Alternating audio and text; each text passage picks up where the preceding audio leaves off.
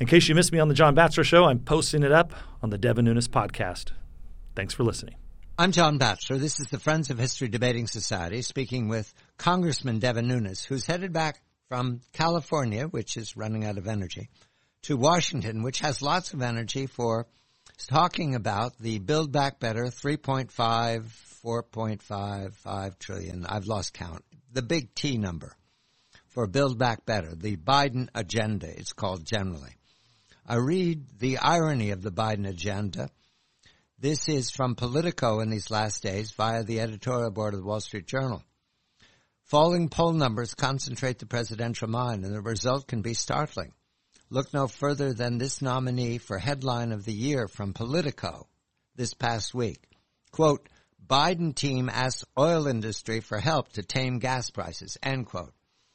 Devin, we're not going to go over the price of gasoline. We're going to say that Price of gasoline reflects inflation worldwide. It's not just gasoline that's up. Food is up. All goods in the stores, if you can find them, they're up. Chips are up. Cars are up. All inflation across the board. At the same time, the Biden administration is asking Congress, you all, to approve another several trillion dollars into the economy in order to what? Improve our lives? Inflation hurts the least among us. At this moment, having reflected upon the excitement in September where Nancy Pelosi was promising that she would deliver a vote. When you return, will it be the same terms, the same rushing, the same uh, promises that it will cost zero? Is that going to be what we're going to hear again in October? Well, John, the, the rumor in Washington is is that Nancy Pelosi is on her farewell tour, so she's jet setting. First, she went to the United Kingdom and met with the leadership there a few weeks ago. And uh, last week she went to flew to the Vatican to meet with the Pope. So there's been a lot of speculation circling that she just wants to ram this through under any circumstance. This so-called what they say three and a half, which is actually five and a half trillion dollar bill with all sorts of new socialist programs in there that socialist Bernie Sanders and others are leading the charge. So not a lot has changed from from from what I can see, uh, other than you know continually and, and when I say what I can see in terms of the vote count, you still have Manchin and Sinema who don't want to do this. Although I think I've warned uh, the listeners that you know Manchin's already kind of said he would vote for a trillion and a half. So that tells me they're now they're working on gimmicks, and that's kind of where where we see them going right now. Is that they're instead of maybe having a 10-year program that would cost six trillion dollars, they'll have a three-year program that'll only cost only you know put it in quotes two trillion dollars, and that they push Manchin and Sinema to do that because it would be sunset after three years. I don't know if that's where they're headed, but all signs do point that Pelosi is preparing uh, for her exit. And um, you know, it's, it's tough to say. There's some people who say if she passes this bill, uh, she would uh, leave Congress midterm, and there's rumors that she would run. Uh, her daughter, I guess, is a wannabe politician, and she would run to take her place because, of course, in a socialist Soviet style system like the Democrat Party has in this country, they use a, a system of where they anoint the people that they want to put in their in their place. You move up. It's called a, a Politburo style system that the Soviet Union used uh, back in the day. It's what the Chinese Communist Party uses, and it's what the Democrats use here in the United States of America. So the idea is is that she's going to tap her daughter to run in a special election uh, that she would be able to control and help her daughter get elected. I don't know if that's the truth, uh, but it's it's quite something to have all these 80 year olds running about in Washington D.C. Uh, that are the leaders of the Politburo uh, here in the Socialist Democratic Party. Um, you know, essentially slipping in the polls when they control the media, the tech giants, all the information flow that, that flows to the American people. They basically control and they still can't uh, keep their poll numbers up. If you would have told me a year ago uh, that, uh, or when Biden took office, that somehow he'd ever be below 45 percent, I would just say no. It's just just impossible because there's no way for people to re- you know receive real information. There, you've got people that are just locked out of information. So how are you going to see poll numbers drop that far? But they found a way to do it because simply I think what what I've been saying the last uh, few couple months, if you worship cults, uh, and your party is made up of cults of things that don't actually work in real life, uh, you're going to end up with policies that fail. And in this case, they're failing.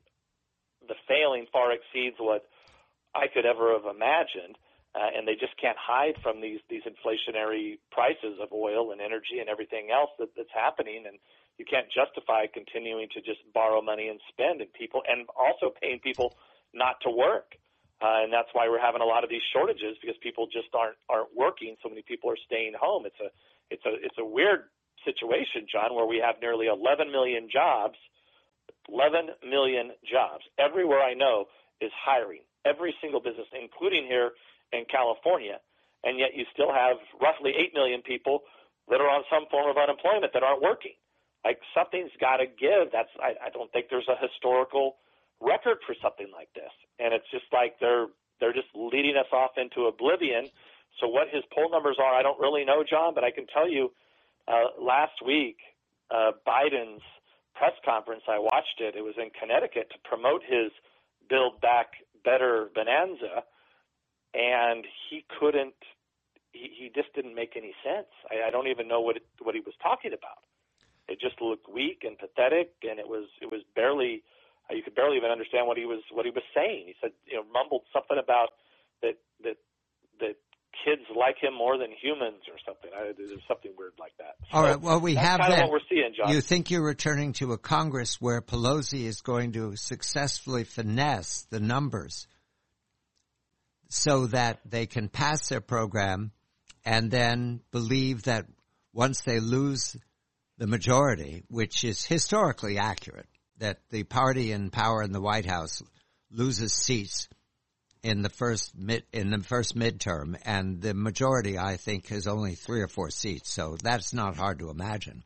So they're going to pass these entitlements and then expect that they can somehow stop the Republicans from def- from reversing that. Is that the plan, Devin? I think that's yeah, that's their plan. Is they start all these new socialist programs from free education, college education for everybody, you know, which is essentially just more indoctrination. The colleges Right. are another whole Right. uh, problem here in this country that are completely falling apart and putting out kids that don't know don't know how to do anything in the real world.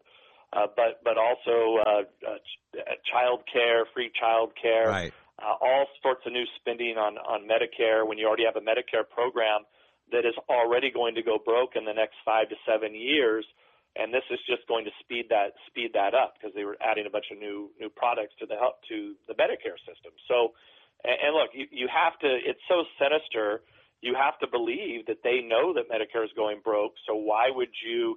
Because you know they typically run around and say, "Oh, they're cutting Medicare. They're cutting Medicare." You know, blaming Republicans for cutting Medicare when you know historically we're just trying to keep the program to make sure people have the basic necessities that they need for their health care uh, into retirement age. Uh, well, now they're pushing the gas on break, bankrupting the system, which uh, you can only assume they want to do that just so that the American people just throw up their hands and say, "Look, enough, enough. Just Washington, take our healthcare system. Just take it. Just give us socialized medicine," which is what they really dream to do anyway. They they want to have centralized socialized medicine from Washington D.C. It's bizarre because uh, the only you know social the, the old joke is is that a socialized uh, healthcare system works great until you get sick. Let's end on an upbeat note. I was in Washington uh, for three days last week. I hadn't been there since the pandemic. And I was impressed how empty the swamp is. It doesn't seem to be teeming at all, Devin. Does that mean the swamp is out of favor? There were hardly anybody on, there was nobody on the sidewalks. I walked down K Street from 17th down to the Carnegie Library where Apple is now encamped.